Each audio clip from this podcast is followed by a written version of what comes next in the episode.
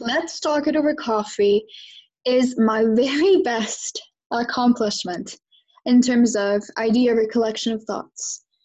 I will be talking about different topics in terms of social media, relationships, love, religion, pretty much a mixture between Aristotle's and Nietzsche himself. You know, if you're into philosophical matters or if you're an active member of society, you might find yourself relating to some of the topics that I will be displaying here.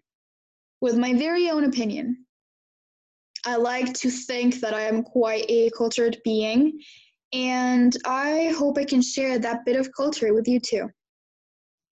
So, all you have to do is tune in every week for a very new, exciting episode of Let's Talk It Over Coffee and follow me so I can know that you're supporting my brand.